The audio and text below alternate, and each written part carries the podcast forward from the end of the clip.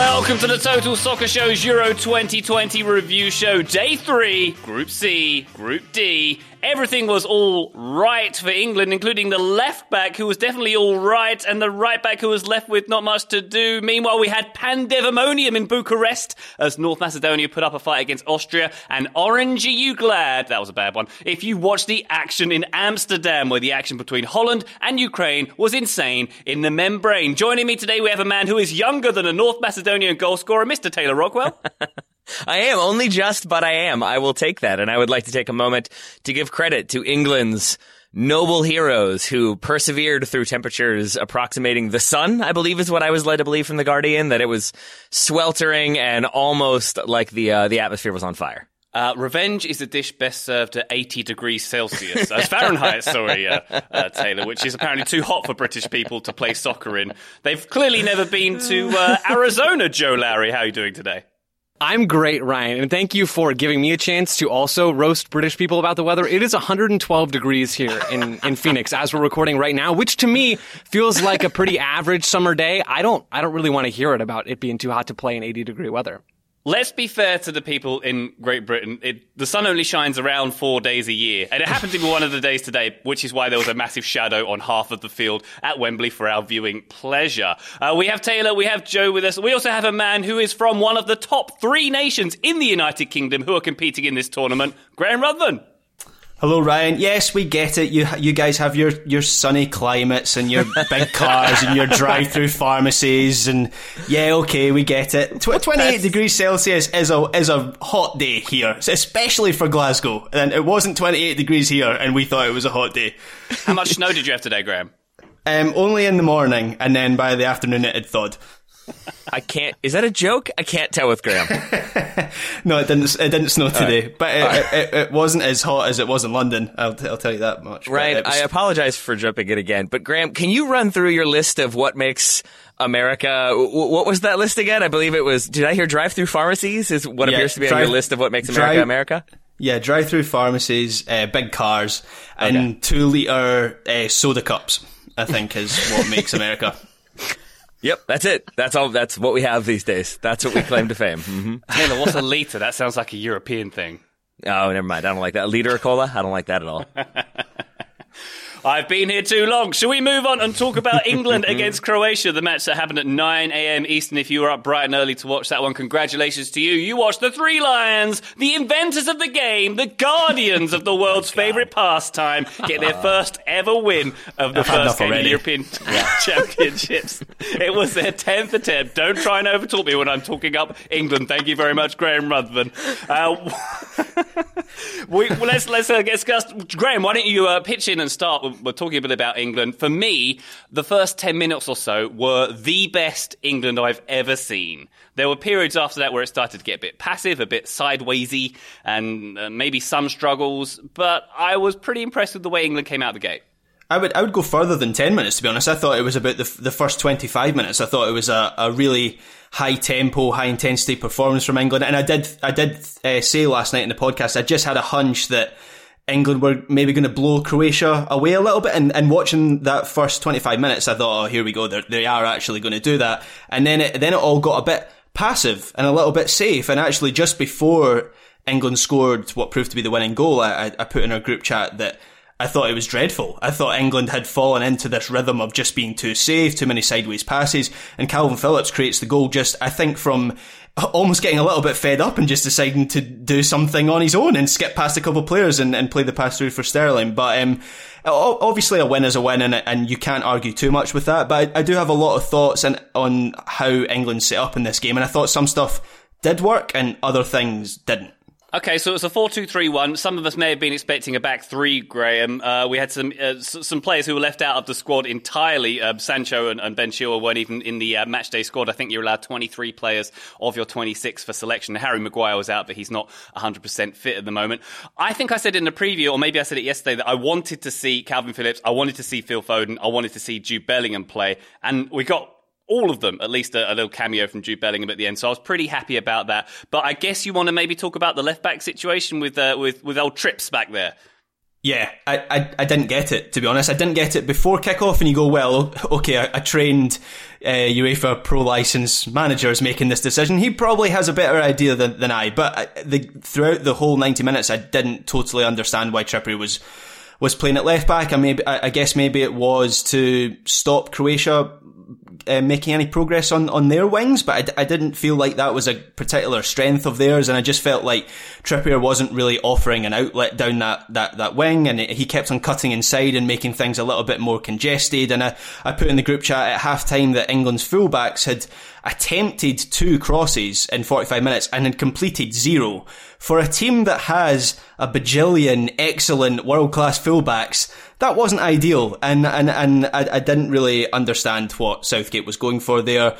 However, I thought he got it right with Sterling over Grealish, I would say. Okay, yeah, that's interesting. We can talk about Grealish in a second, but it's quite obvious what was happening with Kieran Trippier, if you ask me, Graham. He's got it in his contract that he can only play in the shade in the first half, so he insisted on playing on the left-hand side. I think that's much... I, I must have got that right, I think. Um, uh, Joe, Joe what, we, what, what were your thoughts on the, on the setup of England here? Uh, maybe the personnel selection. I, I thought it worked pretty well in general. I do I do share Graham's reservations about Trippier's left back, though.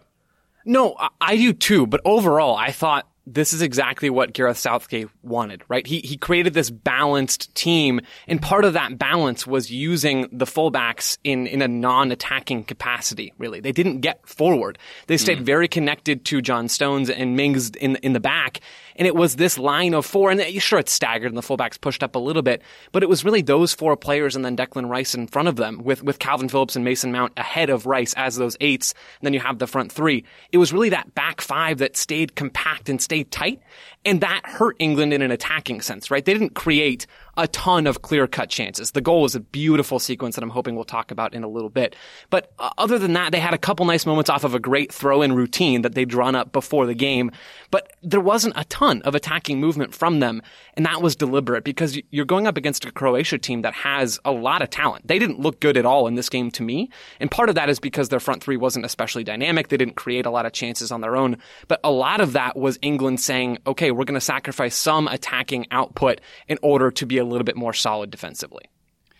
So uh, that let's let's talk about maybe the goal, and also Taylor, um, the, the, the the double pivot as it was, perhaps mm-hmm. Declan Rice and Calvin Phillips, and Calvin Phillips obviously was given a bit more license to go forward. He wasn't told to sit beside Rice, evidently. Helped break up play in the opposing half. Got forward quite a lot. Uh, Yorkshire Pirlo was uh, trending on uh, English Twitter, but uh, I saw Squawker mention that he was passing like Pirlo, he was tackling like Gattuso, he was dribbling like Kaká. He was the entire Milan midfield in this game. I mean, yeah, pretty much. I think Marcelo Bielsa has to be pleased with that one. Uh, it's crazy to think about this as a player who, uh, like was in the championship not long ago. And, and I think if you watch the Leeds documentary, they talk a lot about how he was a player that people thought was never going to reach that high potential, that maybe he needed to be on the way out. And instead, here he is starting for England. And I would say looking like one of, if not the best players for them uh, on the day. And he was immense, it, both literally and figuratively, and especially the way he kind of does everything you need him to do in the lead up to the goal. It's a great run, it's great strength, but then it's great uh, vision and awareness, and it's also just good passing range to put the ball exactly where he needed to. I thought it was a, a very good finish from him from start to finish, and for a player who, again, has kind of come from where he has to be where he is, I think it made it that much greater. I also appreciate Joe hoping that we're going to talk about the goal as though there's any way Ryan is going to let us not talk about the goal. Um, before You're we right. do that, though, I did want to say I, I fully agree with everything Joe said. And the only other thing I wanted to point out was... I, like, I am loath to give Gareth Southgate too much credit. I'm not sure why. I think it just makes me uncomfortable because I feel like there will be another shoe dropping at some point. But for a manager who a lot of the talk was about, like, at least from the opposition, about how they're being overlooked, how England aren't giving Croatia the credit, about how they're, you know, they're, they're taking them light, they're writing them off, they're, they're underrating them and what's going to happen. His game plan was what you do if you think the yeah. opposition is going to cause you problems. He yeah. game planned for a strong team, and I think it's a credit to him that he really did make some make some adjustments that limited what England were able to do in their attack consistently or for like the entirety of the game, but at the same time really nullified what Croatia wanted to do, and I think that's a credit to him. four D chess from Southgate then, Taylor. Something like that. Something like that. I still, I mean, I will say, like, I think Luke Shaw is a pretty good defender, so I, I don't know if it's just that Kieran Trippier is that much better, or does a few specific things better than anybody else. I don't really have an idea for why that choice was made, aside from Trippier is just going to be defensive. But yeah. I guess it worked out in the end, so who am I to judge? Do you get to a point in the match, though, where you think Southgate has given him a little bit too much respect? I, th- I think yeah. I can understand why he would set up that way, but I think once you get through an hour, you, you, you kind of realise that this Croatia team aren't really offering much at all. And I, I, I just think that the longer you you stay at one nil, obviously it's, you know, I'm stating the obvious here, but it's a, it's a dangerous scoreline. You know, Croatia could create, uh, you know, a set piece or get some, get a little bit of luck, and then all of a sudden you've dropped two points. I just, I just felt like I wanted Southgate, once he was sure of England's superiority, and I think they definitely had that here. I just wanted him to kind of un- unleash them a little bit uh, uh, to get that second goal, and just to make sure. That was the only thing that concerned me with his setup. Yeah, that, that's a fair point, Graham. And I think you look at the way Austria like changed things up. We'll talk about that game later, but they put players in better attacking positions to create attacking chances, and that's precisely what they did. I think you're probably right, because we we oftentimes talk about managers who change it up, take out the stronger players, the stronger attacking players, and go defensive too early, and then they're made to suffer for it. And on the day this works out, but I think that is maybe where some of that hesitation to praise Southgate fully comes from, is that does a stronger opponent then find their way back into this game if you don't take the game by the scruff of the neck, if you don't make those changes to keep the opponent reacting and having to change what they're doing? If you give them the time to grow into the game, and especially with a player like Luka Modric, maybe with a few stronger players around him, do they get a result? I think it's a fair question and a fair thing to keep an eye on if you're an England fan. So I, I was pleased with this England performance in general, I think. I thought it, the team looked very well balanced. I thought the Phillips and Rice thing in the middle worked really well. I liked how free Mason Mount's role seemed to be. Uh, Tyrone Mings, I thought, stepped up really well in, into this uh, this kind of level. I was impressed with him. I think the only player I had my reservations about, and it's someone I've had very many reservations about before uh, for England, is Harry Kane, who I think was probably England's uh, most disappointing player. Quite anonymous. I mean, and now I think about it, quite similar to the twenty eighteen World Cup, where, yes, he, what was he, tied Golden Boot in the end, but yeah. in, a, in a lot of games went went missing for quite a long time. And I think he only had like seventeen touches or something, and uh, I, I can't remember him doing anything terribly effective apart from uh, missing a chance and clattering into the post at one point. So um, a, a little bit concerned there. I, I, I don't know whether we're going to see... What do you think, Graham? Is, is he going to stick with this kind of system, do you think? Or is this particularly tailored to, Cro- uh, to Croatia? Could you see this kind of uh, system being used against Scotland?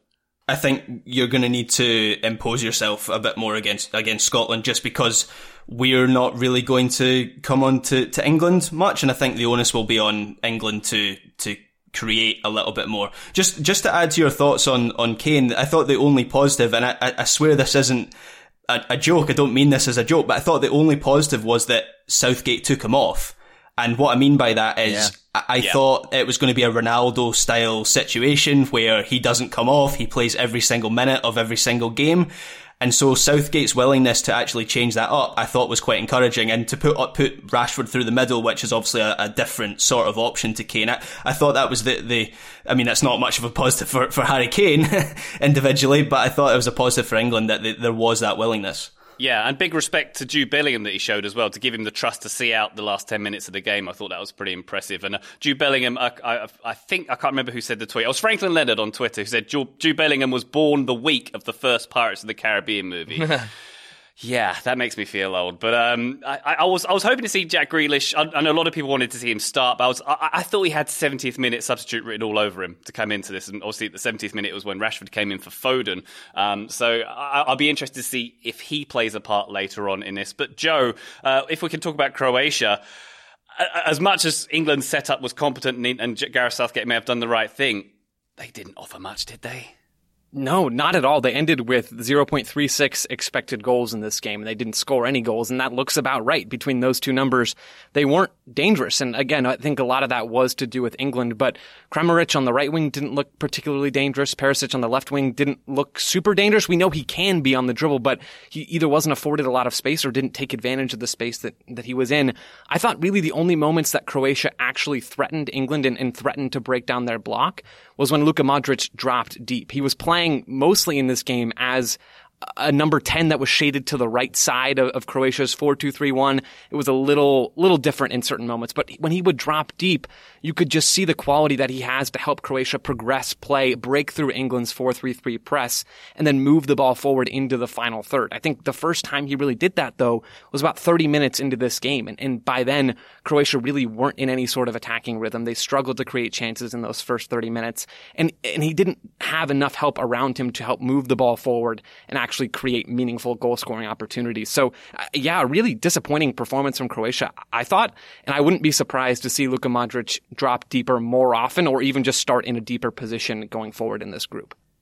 Taylor, um, eight shots each, say the stats here, around even possession as well. Those make it seem like it was closer than it seemed, but I, I, to, to emphasize, I didn't feel terribly threatened by Croatia during this game. I, I, it, it started off, I thought it might be a replay of the uh, World Cup semi-final where England started brightly and slowly faded away, but that didn't seem to happen.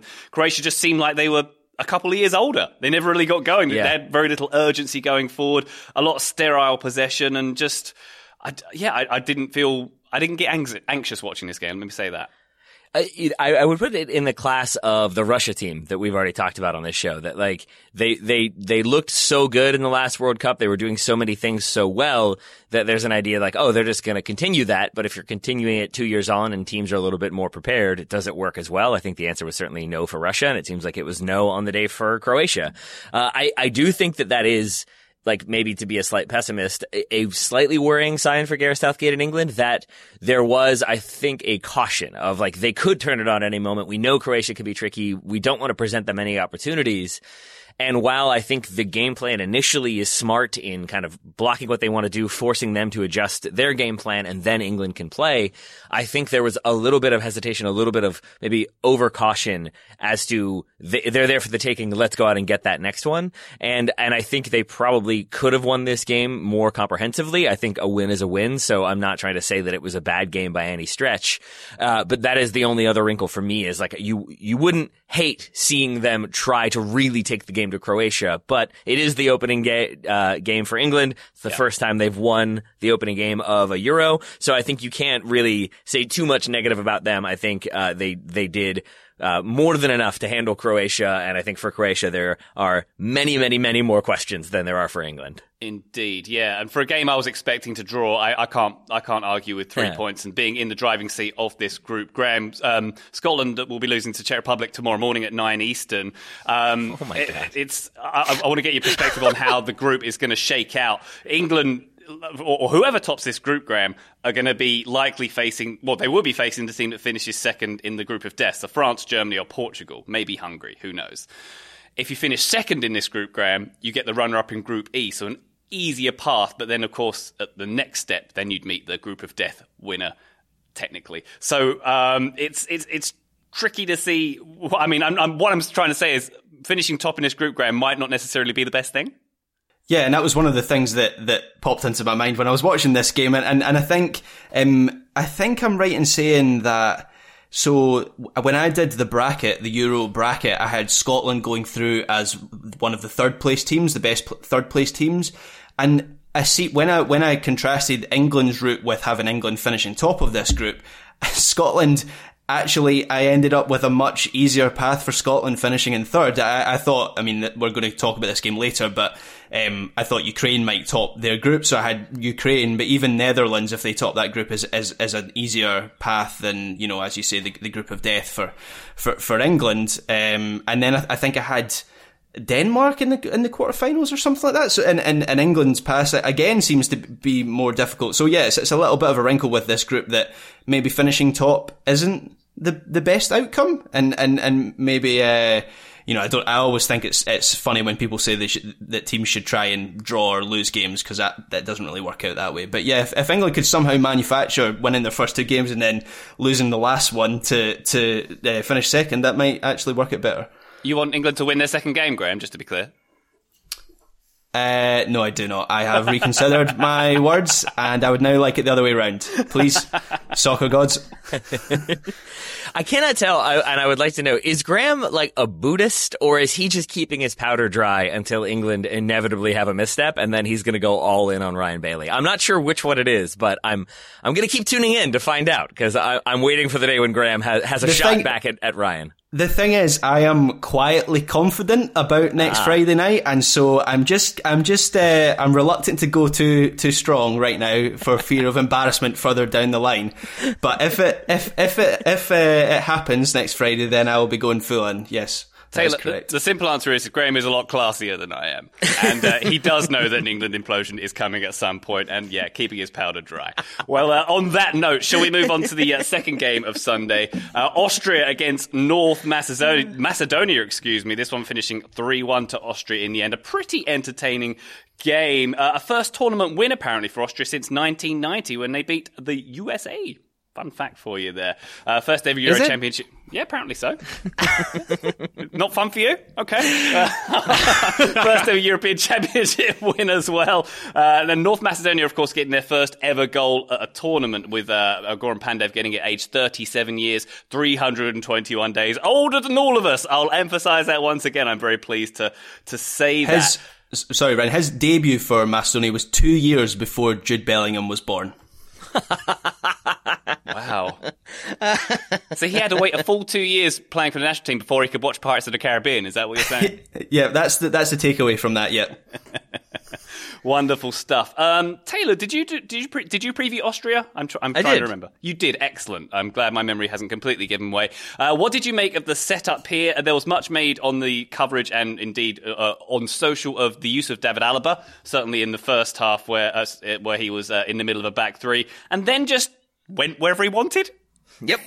Which which is more, the, the latter is more what I thought it would be. Latter, former. The former is what I thought it would be. Uh, that I think, I thought he would have a bit more license. I thought he'd be either a, as a left back or a left wing back, and given the freedom to attack, to go central, to create overloads, maybe to stay wide, to pull players out. Uh, so seeing him start at center back was more of a surprise, but it did make sense if you want your sort of most reliable, most capable player, who is also a defender, playing in the most central position to make sure you get off to a good start. I, I get that.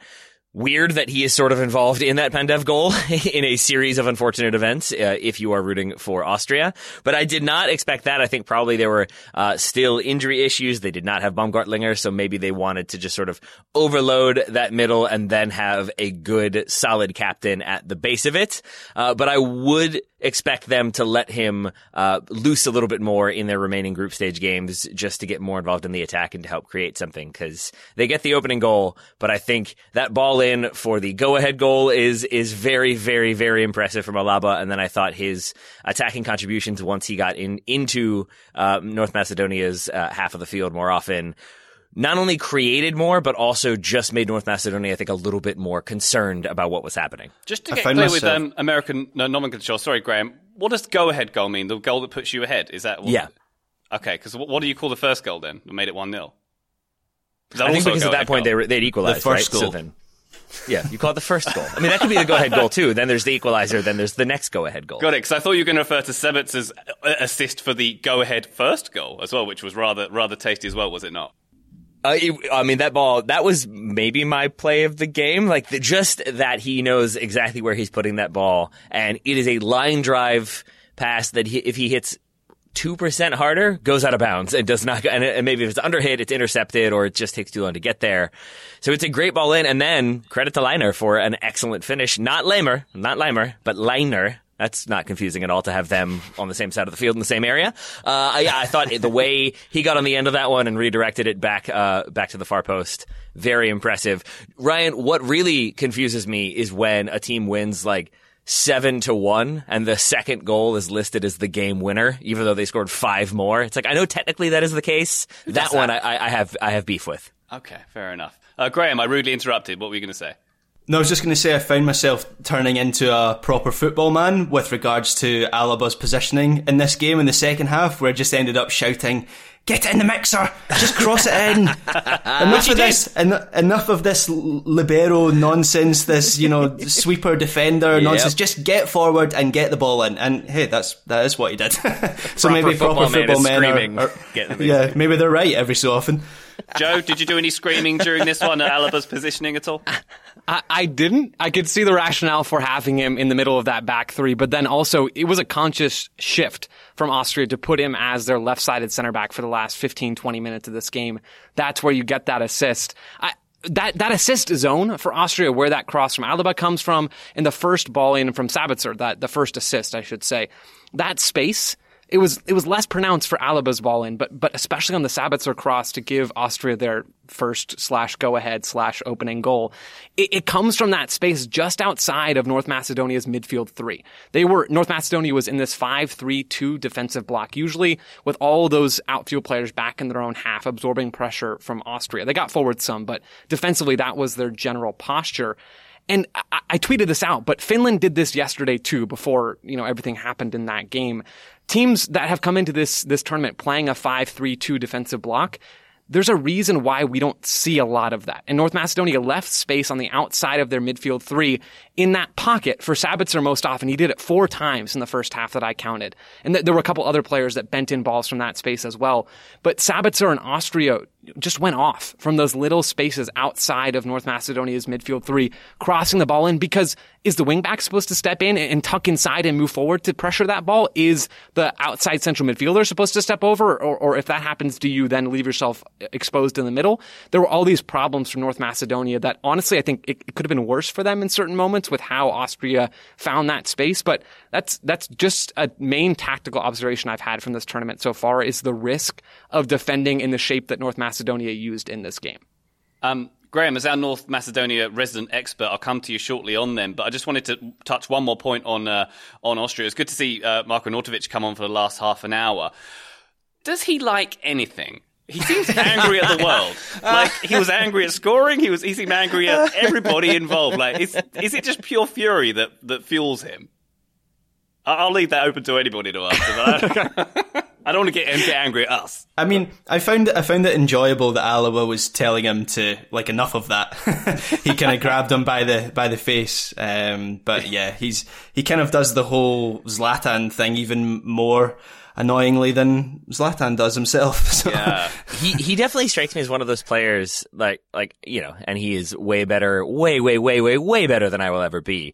But I, I've played with people who, like, you want them on your team when they're taking out that frustration on the on the opposition, especially when it manifests as frustrating the opponent and then backing it up with performance.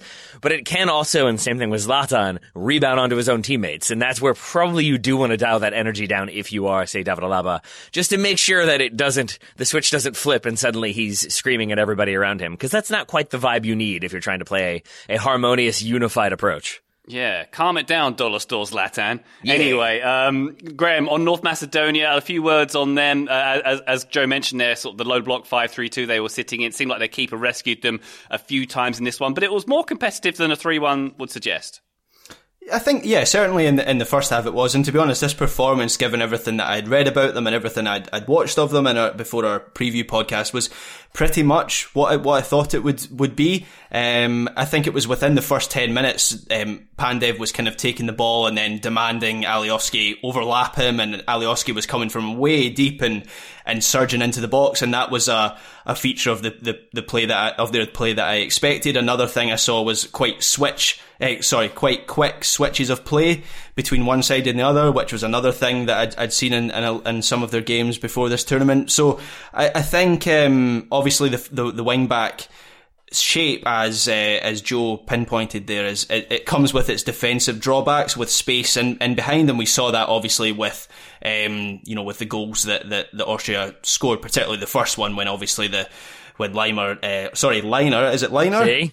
See? There we go. uh, drifts in behind to, to finish. That is obviously a, a little bit of a flaw with that system, but yeah, it was it was it was kind of what I expected from them, in that they lost, and I expect they will finish bottom of this group, but I don't think they'll be humiliated in, in any game. And this one was maybe just on the brink of humiliation in terms of the scoreline, but I think their performance was quite competitive. Yeah, both. Can teams we also are- agree? I was going to say, sorry, real quick, Ryan. I was just going to ask if we can all agree that that was clearly Austria just wanting Goran Pandev to score. That's the only way I can I can understand what happened in the sequence that led to that goal, is that they were just like, whatever happens, we need to give him a chance to score a goal. So everybody just make a series of calamitous mistakes that don't make any sense and sort of defy physics at times, and then he'll score and we'll be fine. Yeah. Backman was like, look at look at his hairline. He's got a bald patch. Come on, let's just let the fella have a go. Come on. Let's just give him one. Let's just give him one, and then we'll be fine. There we go. Well, both teams accounting for themselves reasonably well, I think we can say there, definitely. Uh, that game in Group C. And then we had the later game, uh, three Eastern, um, Austria leading the group, by the way. Second in the group, the Netherlands, who uh, took on Ukraine in Amsterdam. three two to the uh, to the Netherlands, this one finishing. Um, best game and best goal so far, Taylor, I think. This was a, a pretty exciting game, had rapid pace from the outset. Lots of chaos, lots of wild stuff, lots of interesting uses of players. tell, tell us about it, Taylor. Players. Um, I, I appreciated. I, was it you, Ryan, who was asking, like, does anybody have any idea what the Dutch are doing? And I think no. The answer was vibes. And I think a lot of the answer uh, that I saw on social media was just trying not to play defense to the extent possible. And let's just kind of send people wherever we want to send them and see what happens. And I thought it made for a pretty interesting game. The second half certainly uh, even more compelling than that. And I think uh, Bushchan, the Ukrainian goalkeeper, did not really help uh, their cause. I think it, you could hold him responsible for all three goals if you wanted to. I would say definitely responsible for at least two. Uh, and maybe a stronger performance there, a little bit more confidence between the sticks, and this goes a different way in the end. But it doesn't, and the Netherlands get the results. And Frank de Boer is now a genius manager we all knew him to be, right, Joe?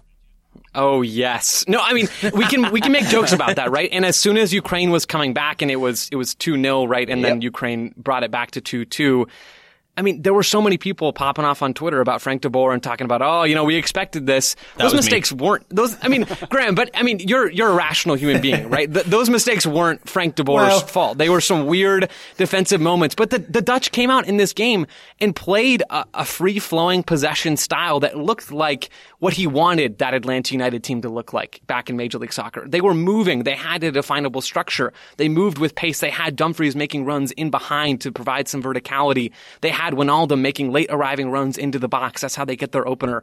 There was a lot to like about how the Netherlands approached this game, how they played. There was a lot not to like as well with some of the defensive moments. Sure, I'll, I'll give you that. But I, I don't think Frank de Boer set this team up in a poor way at all, to be honest. Um, Joe, I think you just used the phrase, they had a definable structure. Could you elaborate on that, please? Because I'm, I'm, I'm not one hundred percent sure I saw that.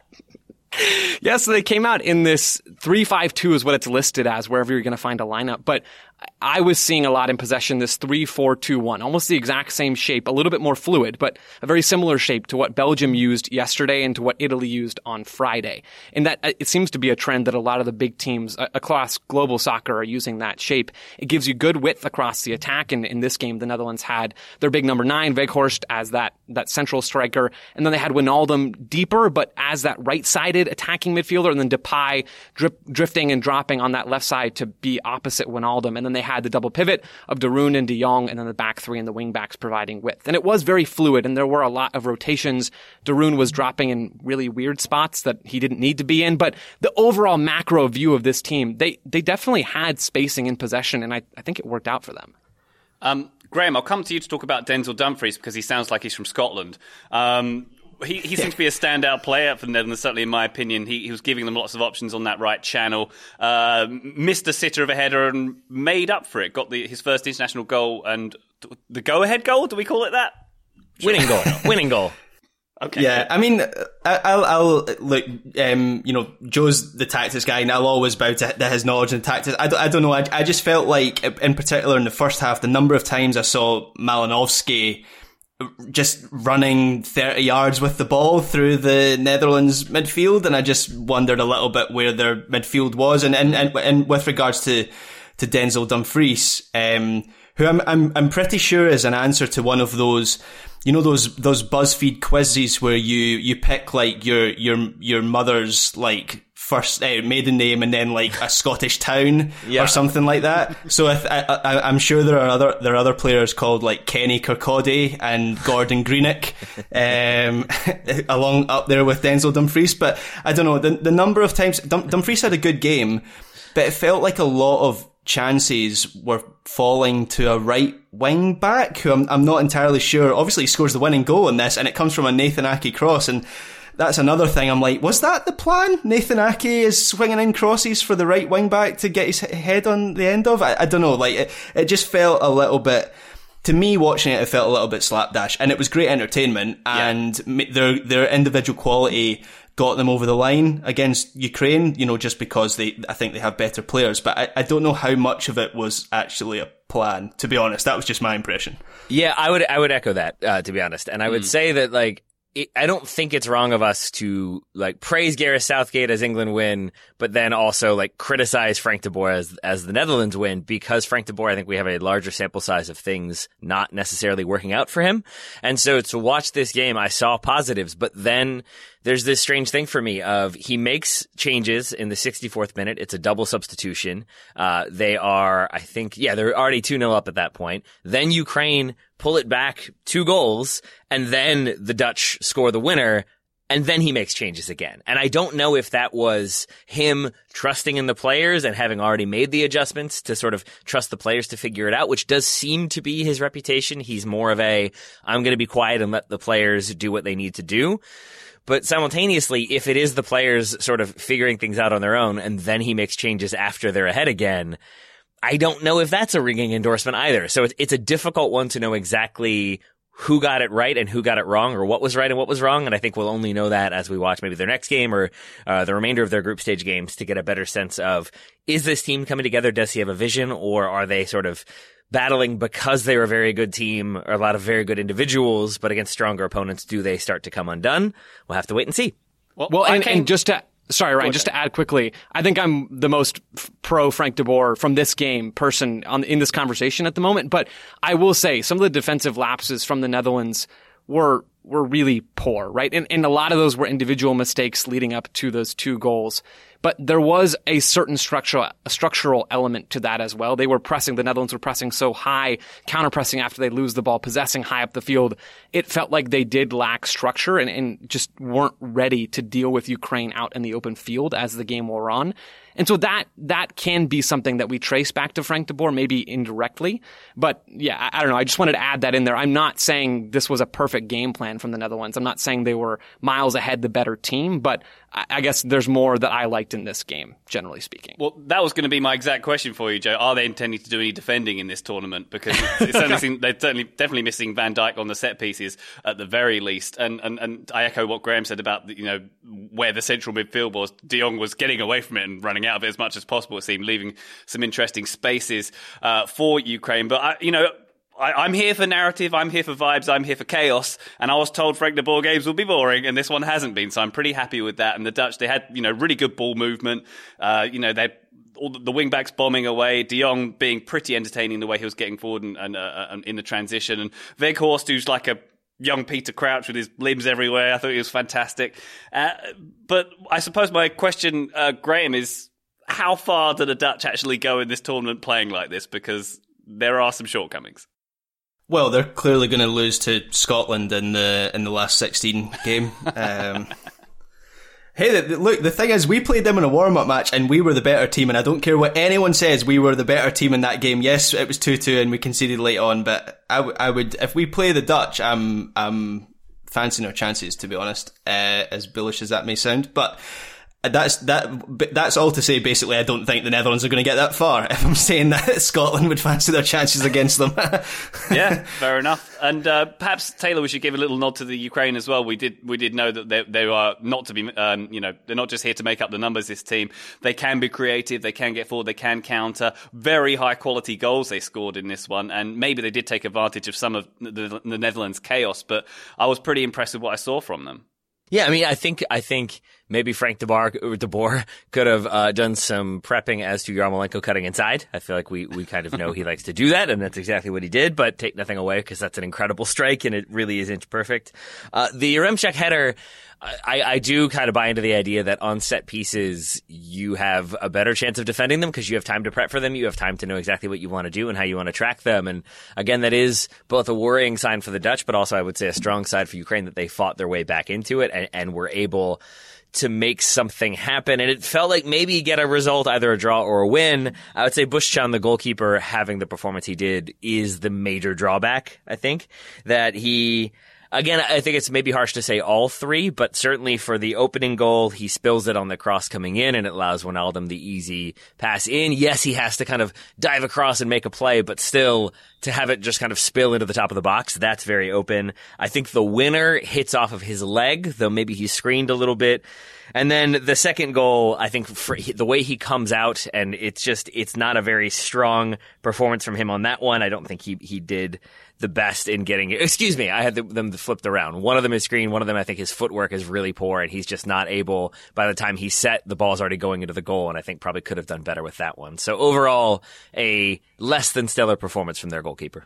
Yeah, well, uh, but a stellar game, I'll say, Taylor, because, you know, you, you can suffer some fatigue when you're watching your third game of the day, but I was delighted that this one was so entertaining. True. I'd say best goal, best game we've had, uh, best goal we've had so far, best game we've had so far, best kit combination as well. The orange and the blue and yellow, oh, mm-hmm. It looked fabulous. It, I was worried we weren't going to get it because we haven't got some of the other ones. I thought maybe one of them was going to be forced to wear white, so I was very happy that we got the color combination we all wanted. We did indeed, and as I say, I'm, orange is my favorite color, and I'm a sucker for teams that play in blue and yellow, so this one was... was perfect for me. Gents, uh, that's a, a, a lovely little pricing we've done of the games that we had today. Let's have a very quick look ahead to Monday's games. Graham, Scotland taking on the Czech Republic at Hampden Park. Oh, how, how how close do you live to Hampden? Uh, yeah, pretty cl- pretty close. About uh, ten minute drive is away. I said I am. Um, I live in the south side of Glasgow, and uh, Hampden is in the south side of Glasgow, so pretty close. Yeah. So like, open the windows and you can hear it, kind of deal. Or probably not with the with the crowd we're going to have there, but um. And also with the building site, uh, it makes it difficult. Steamrollers uh, probably won't be rolling while this game is happening, I'm imagining, though. Graham, what are your thoughts on how this one's going to shake out? I'm pleased this game is happening first because I think it tells us where we are. If Scotland lose this game, this tournament just becomes about enjoying ourselves and just having a bit of a jolly, to be honest.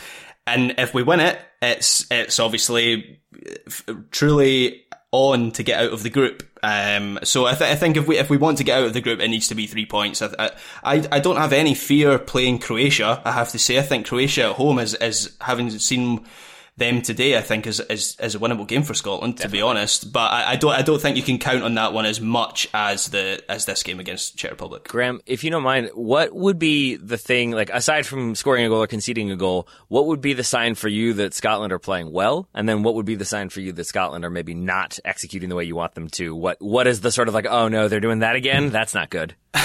Tierney. If Tierney is getting forward with the, the ball at his feet, if he's getting to the byline byline at will, I think that means things are working for Scotland, because he's he's so, as I think I said in the in the preview podcast, it was it was it became a little bit of a joke of how Scotland are going to fit two brilliant left backs into the same team, and Steve Clark has actually done it, and not only has he done it, Kieran Tierney uh, bombing forward from the, the left side of centre back position has been become a key part of how we play.